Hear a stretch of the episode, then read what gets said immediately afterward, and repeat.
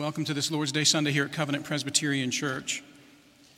If you're newer to our church, uh, a special welcome to you. You're uh, invited to uh, spend some time after our worship service. Our Sunday school ministry begins immediately following worship, but there's a class that takes place right here in the sanctuary, uh, a class that serves to uh, introduce uh, folks to uh, the life and doctrine of uh, our church, uh, Covenant. So a special welcome to you. We're in Proverbs chapter twelve, so you could be open your, opening your Bibles uh, there. Uh, little theologians, we're uh, very uh, happy to have you here this morning. Uh, moms and dads, little theologians is what we call, what we, what I call uh, our children. I might be uh, one of the few who call them that strange thing, little theologians. But little theologians, it's important that you're here, uh, worshiping with us, listening to God's sermon uh, preached to you.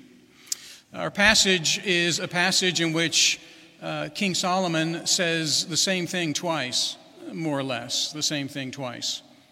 Our passage is twenty-eight verses, but you can divide it in half. The first half and the second half match. King Solomon seems to be preaching the same sermon twice. And I want you to think, little theologians, about what your, mo- what your mom and dad say to you uh, twice or three times. Or four times, or, oh, I don't know, thirty-seven times. Why might they be doing that? Repeating themselves, saying something to you that you've heard uh, time and time again. Why might they be doing that? Well, think about that as we uh, look at this uh, passage from Proverbs twelve together. Listen as I describe uh, how this is two sermons. Our passage is in Proverbs chapter twelve. Would you please join me in prayer, and then we'll read God's word. Our Father, would you uh, use the reading of your word, the preaching of your word, the contemplation of your word for our good and your glory. We thank you for doing that by the power of your Spirit. In Jesus' name, amen. In Proverbs twelve, verse one. Whoever loves discipline loves knowledge, but he who hates reproof is stupid.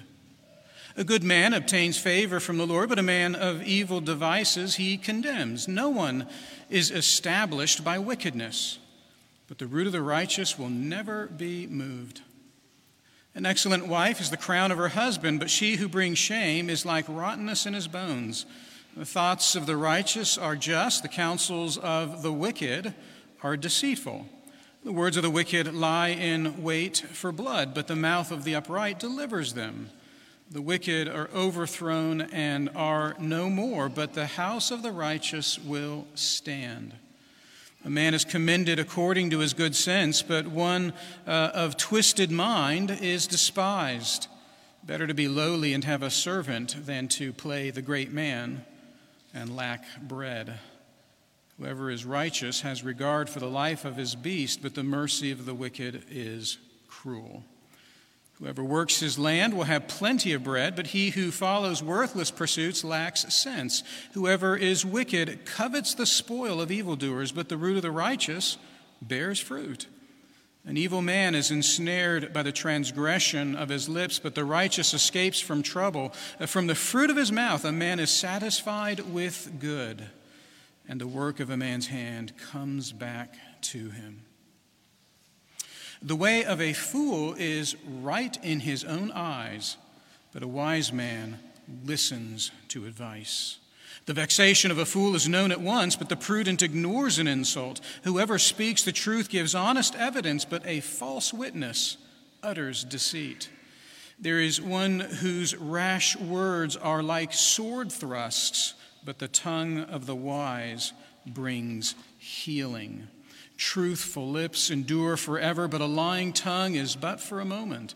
Deceit is in the heart of those who devise evil, but those who plan peace have joy. No ill befalls the righteous, but the wicked are filled with trouble. Lying lips are an abomination to the Lord, but those who act faithfully are his delight. A prudent man conceals knowledge, but the heart of fools proclaims folly. The hand of the diligent will rule, while the slothful will be put to forced labor. Anxiety in a man's heart weighs him down, but a good word makes him glad. One who is righteous is a guide to his neighbor, but the way of the wicked leads them astray. Whoever is slothful will not roast his game, but the diligent man will get precious wealth. In the path of righteousness is life, and in its pathway there is no death. This is the word of our Lord. Well, uh, you have seen the uh, prom- the uh, T-shirts, uh, Life is Good. Have you seen that? There's a whole uh, store, at least there once was, in the Seattle airport, uh, Life is Good. I'm sure uh, there are other stores. I think there might be one in uh, downtown Chattanooga. Life is good, isn't it? Or is it? Maybe life is sometimes good, and sometimes it isn't so good. Maybe I want life to be good. I'm doing everything to achieve good in life, but maybe uh, my wants are not often gratified. Life is good, or is it? I want to be real simple about this passage. This passage, uh, many commentators see uh, a doublet, a repeating, uh, almost as if it is two sermons preached, is slightly different terminology, but preach, preached back to back.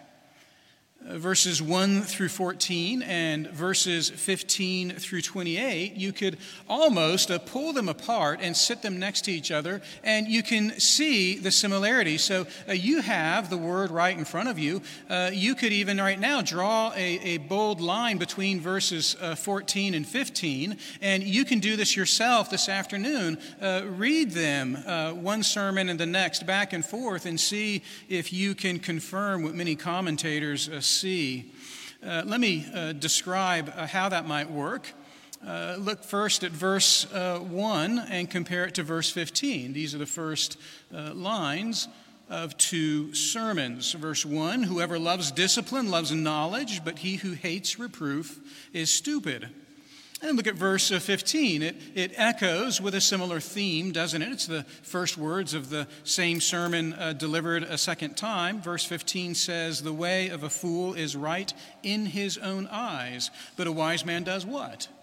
Listens to advice. These these are uh, both uh, about uh, instruction that one receives from outside of themselves, a correction, a guidance, and not something that uh, that uh, reverberates from their own hearts, but someone outside who is speaking to them. And that person ought to love the discipline that they hear from others, the knowledge that they hear from others, the reproof that they uh, hear from others. They ought to be the kind of people who are listening to advice, because wisdom, wisdom isn't something that comes from inside of us, but from outside of us. Do you see that in verse one and verse fifteen? The externality of wisdom, it's something outside of us. And then look how the uh, preacher uh, finishes uh, his two sermons. Compare verse fourteen to verse twenty-eight. Verse fourteen, uh, from the fruit of his mouth a man is satisfied with good, and the work of a man's hand comes back to him. There's something here about results. Look at verse twenty-eight. That was fourteen.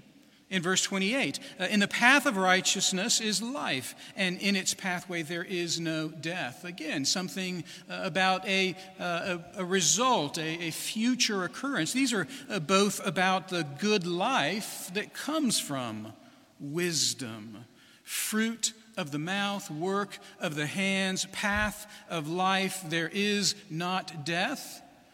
Well, that's that's the good life. And you put these two together, and we, we see that wisdom is external. A mother and father's instruction, King Solomon to his son. But ultimately, wisdom is external because it comes to us from God.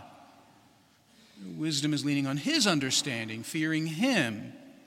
We can also say this, that uh, wisdom, God's wisdom, produces the good life. Maybe not your definition or my definition of the good life, but God's definition of the good life. That's the last line of each of these sermons. And that's what the passage then is about. That's why I've put these two uh, sermons together. Uh, they are both telling us that the wisdom from God leads us in God's will for our lives. The wisdom of God leads us in God's will for our lives. Let me slow down just a little bit and allow the first point of the sermon to be that first line of these two uh, sermons here from King Solomon, and then the second point of the sermon to uh, be those uh, last two lines of these two sermons. So first, wisdom is external, and second, wisdom uh, makes uh, huge promises about the good life. Uh, first, wisdom is external. Let me tell you what I mean by that. We have a tendency to take the, the book of Proverbs and turn them into uh, cute little books with pretty artwork, and we uh, memorize uh, Proverbs as we go about life, but we, we tend to have this notion that uh, Proverbs are all the kinds of things that make our hearts smile. We uh, love doing these things. This is God's wisdom, and we have it memorized, and we think about it every Monday morning. There's a little bit of idealism there, to be sure. But I do think that we sometimes domesticate wisdom. We talk about God's wisdom in Holy Scripture as if it is our own good ideas, our own principles for making our way through life. And we dare not do that because uh, wisdom shouldn't be domesticated, because wisdom is, after all, dangerous. That's what the first two lines of these two sermons tell us. Verse one, verse fifteen. Wisdom comes from outside of us, and if it comes from outside of us, then wisdom is independent from us. Wisdom is an instruction that we might sometimes agree with, but sometimes not so much. Wisdom is actually dangerous. Look how this is shown by King Solomon to his son. You see in verse one, he who hates reproof is stupid. Well, of course, reproof is unpleasant. Uh, reproof says to me, stop when I want to go, or go when I want to rest. But you hear what King Solomon is saying. He's saying that wisdom sometimes opposes us. Wisdom will sometimes reprove us and tell us that our wisdom is wisdom with a lowercase w, and our wisdom ought to conform to wisdom with an uppercase W. Now, we're all being a little naive, aren't we, if we're saying, well, that's always a good thing. I always love wisdom with a capital W, but we don't. We need to be reproved because our God is holy and he loves us, and his glory is more important than our own glory. Wisdom sometimes is a little bit dangerous this way. There's an example of this in uh, Proverbs uh, chapter five, uh, uh, where uh, King Solomon is talking about the forbidden woman. And there is such a thing, according to King Solomon, as a person who actually succumbs to the temptation of the forbidden woman. And when this person does this, we read Proverbs five, twelve, and thirteen, "How I hated discipline, and my heart despised reproof." Do we want to be those kind of people, succumbing to temptation and looking back and saying, I, I see what happened. I hated discipline. I didn't want to hear reproof. We don't want to have to look back and say, I did not listen to the voice of my teachers or incline my ear to my instructors. Listening and inclining, bending your will, this is what's required of us if we are going to live Proverbs lives. You see this in verse fifteen, the, the great danger of wisdom. You, you see, to be right in our own eyes is something we talk about all the time. We sit down with others and we describe a situation that we're undergoing at work, and we always describe that situation uh, as if uh, this is exactly how things are happening, and I am the subject of great injustice, and those people have wronged me in this way or that way. C S Lewis once said that uh, in uh, his own imaginations, he is always the center of his own drama, and he is the most righteous one in his own drama. And we do that, don't we? We love being right in our own eyes. I know what I want. I know what I did. I'm justified.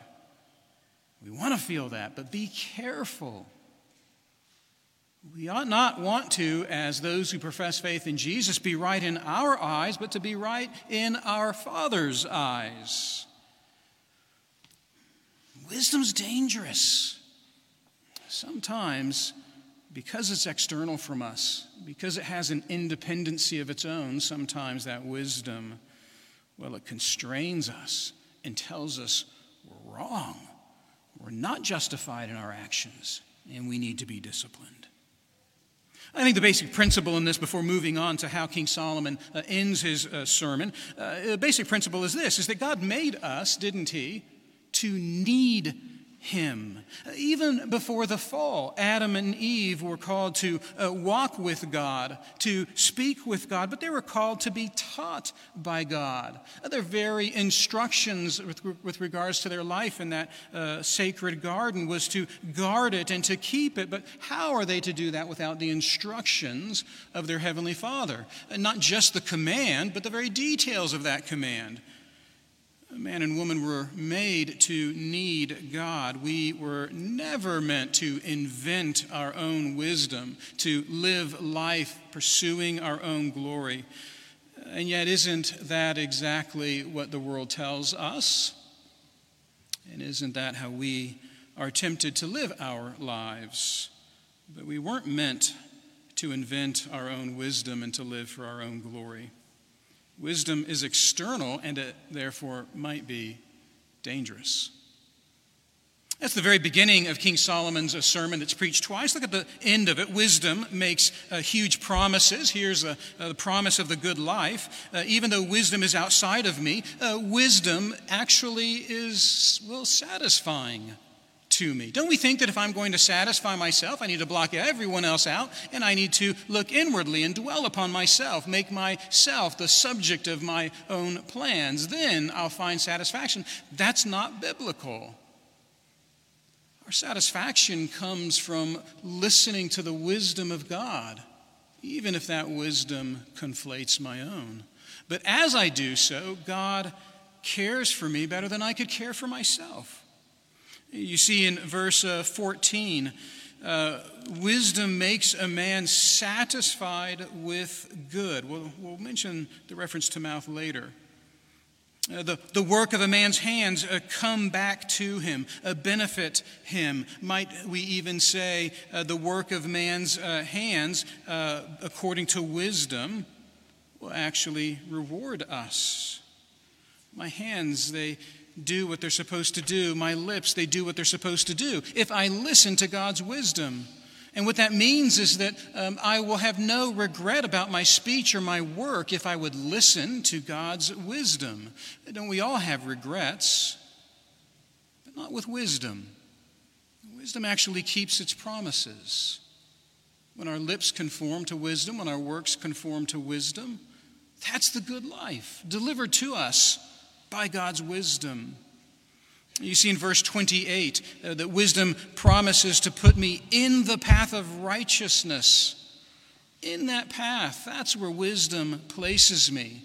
God's wisdom does that. Not my wisdom. I want the good life, and I think I can uh, uh, work the good life, make it happen, but I can't. But God can. His wisdom is perfect, and with his wisdom I am placed in a path in which there is no death. Now, when King Solomon is saying this, I don't think King Solomon is saying to his son that, uh, son, there will be no bumps in life. No, he's not saying that. The world is fallen. But wisdom promises that we will be on the path that God has for us, even in this broken world. Wisdom promises that we won't have regrets like the world does. And wisdom promises that our regrets won't dominate us. I want to back off from this just for a little bit. Wisdom is external and wisdom uh, produces the good life. But isn't this how the gospel of Jesus Christ works? The gospel is news. It's news about someone else. It's not news about me. The gospel doesn't originate from my heart or your heart. The gospel is external to who I am. The gospel is news about who Jesus is. And yet we love to be the center of our story, but the gospel is about Jesus' story. And Paul says that Jesus came to us as the wisdom from God, righteousness, sanctification, redemption. The gospel's about Jesus. He is God's wisdom. This gospel is external, all about Jesus, and there's discipline in this. I might want to invent my own redemption. I might want that, but I can't. You can't. That's why uh, many have noticed, noticed that the gospel is actually dangerous, because it says you're a sinner and you need the work of someone else, and the gospel tells us about the work performed by that someone else. And the gospel also makes these kind of good life promises, doesn't it? The gospel makes huge promises. In the gospel, Jesus promises to dwell richly in us so that we might be made wise. Our wisdom comes from the very work of Jesus as he dwells in us by the Holy Spirit, which the Bible calls the Spirit of wisdom. The gospel tells me that I cannot save myself, but then offers to save me freely. The very beginning and the very end of these two sermons preached by King Solomon, that wisdom is external and that wisdom produces the good life, that is the gospel of Jesus Christ. It comes from outside of me and produces the good life. Now, there's a couple of practical implications in the middle of King Solomon's two sermons. Uh, wisdom does have daily implications. This is a third point of my sermon. Wisdom has daily uh, implications. Let me uh, just call out three of them and then close uh, this morning's sermon. Uh, wisdom has daily implications. The wisdom of God actually leads us daily. Uh, the first is this, is that wisdom makes us stable today. The second is that wisdom makes us valuable to others today. And the third is that wisdom makes us busy today. But wisdom makes us stable today. Look in verse three. Uh, no one is established by wickedness. You see there that wisdom not only establishes us, but wisdom gives us roots. You see that in verse three. Wisdom gives us roots, tethers us, makes us stable. Jump down to verse seven. Uh, the house of the righteous will stand. Do you see that? And then uh, in the uh, second sermon in verse sixteen, wisdom uh, makes us prudent. Wisdom makes us uh, able to handle a variety of situations in this world. Prudence is a lot like shrewdness or cleverness. What I mean by this is that wisdom makes us stable today. We're not floating around the world like the, like uh, those who refuse to follow Jesus. We have a good king and a shepherd, and he is with us, and he speaks to us, and what he says to us is truthful, and what he says to us has implications for our daily life. Don't we want stability, to know that we can count on things? We want a retirement. We want to know exactly um, where our paycheck is going to come from. We want to know exactly the kind of lives our kids will uh, lead down the road. But it is wisdom that gives us stability. And we can have that today if we lean upon God and if we fear him. Wisdom makes us stable today. Wisdom also makes us valuable to others today. How interesting that man's plan to achieve the good life is pretty quick to write others off, but not the wisdom of God. Verse seventeen tells us that wisdom is about giving honest evidence. Others ought to find uh, Christians to be especially trustworthy, giving honest evidence. Verse eighteen, the tongue of the wise brings healing. I want you to ask yourself if you think that's healing for self or healing for others. I suspect it's the latter. The tongue of the wise actually brings healing to others. The words that we say to others are important. I think the same thing is happening in verse twenty-five. Anxiety in a man's heart weighs him down, but a good word makes him glad. And don't we sit around hoping to hear that good word, that our anxiety would turn to gladness? You offer that good word. The wise people, they're concerned about the anxiety of others. They're not just seeking their own good life. Wise people care about others and offer them a good word to help in God's grace dissipate anxiety. Verse twenty-six, a wise person is a guide to his or her neighbor. You shouldn't desire to lead your neighbor astray for the sake of your own good life. Wisdom is concerned about uh, others. Uh, it's interesting in verse ten. Did you notice this, you pet lovers? Uh, wise people are even kind to animals. That's an other-orientedness and wisdom, isn't it? Uh, even uh, care for the life of his beast. So uh, wisdom makes us valuable to others today. Uh, wisdom that writes off others is not God's wisdom. And then finally, wisdom makes us busy today. A lot of verses in these sermons about uh, fending off laziness. The slothful are mentioned in a couple of places, but look at verse twelve. Uh, wicked people, they covet what others have, but wise people, they do their own work. They're not coveting what others have. They produce fruit themselves. Verse eleven, a wise people work in their own land, harvest the wheat, produce the bread. Verse twenty-seven, wise people, they roast their game. They don't let it sit and rot. Wise people, we're told, are diligent. All of these are admonitions that the Father has for his Son, that wisdom has a daily value. It makes us stable. It makes us valuable to others, and it makes us busy, makes us laborers. But the wisdom from God leads us in God's will just the way the gospel does. It doesn't, doesn't uh, these, uh, don't these sound familiar to you? These, uh, these daily actions of wisdom in our life, don't they sound familiar? I mean, as Christians, shouldn't we know that we are stable and established? Who is more stable and established than those who profess faith in Jesus Christ? For them, there's no condemnation. They will uh, have, have their sins cast as far from the east as from the west. They are established not just in the present day, they are so established that even if they die in this present age, they have life in the age to come. They are established for all eternity. We struggle, we suffer, we grieve, and we do these things differently as Christians. Why? Because the gospel of grace makes us stable. And as Christians, uh, we should be others-oriented. Uh, the gospel uh, does this as well. The gospel gives us a regard for others that we could never have unless we understood how God has made those others marked with the image of God, valued, full of dignity, because if even if they don't acknowledge it, we know who created them. And the gospel calls us to love God and to love our neighbors. As Christians, we should be others-oriented. And as Christians, we should be very busy. Uh, all of our labors are called to be to bring glory to God. I mean, think about it. We don't have to be a missionary or a pastor or a church worker in order to glorify God with our labors. In God's good grace, even our eating and our drinking can be done for His glory.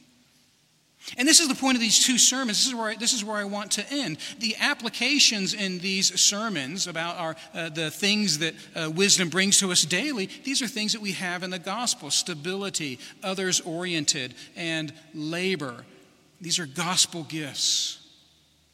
But this is bookended in King Solomon's two sermons with the externality of wisdom and the good life that it brings. We're going to come to the Lord's table, and the Lord's table is a proclamation of that gospel. The gospel that comes from outside of us. We would never design the gospel in such a way that it would require the death of our Lord and Savior. But that death is the death that brings us life. Praise be to God that the gospel is like wisdom, comes from outside of us, and what it gives to us, it gives for all eternity. That's gospel externality and gospel good life. As we come to the Lord's table, would you join me in prayer? Our Father, we do ask that you would bring to bear the truths of the gospel upon us as we uh, listen to your word, but also uh, as we come to your table. Our Father, we thank you that you know what's best. We thank you that you are independent and we are dependent. And we thank you that you can deliver what is truly good and glorious. We thank you in Jesus' name. Amen.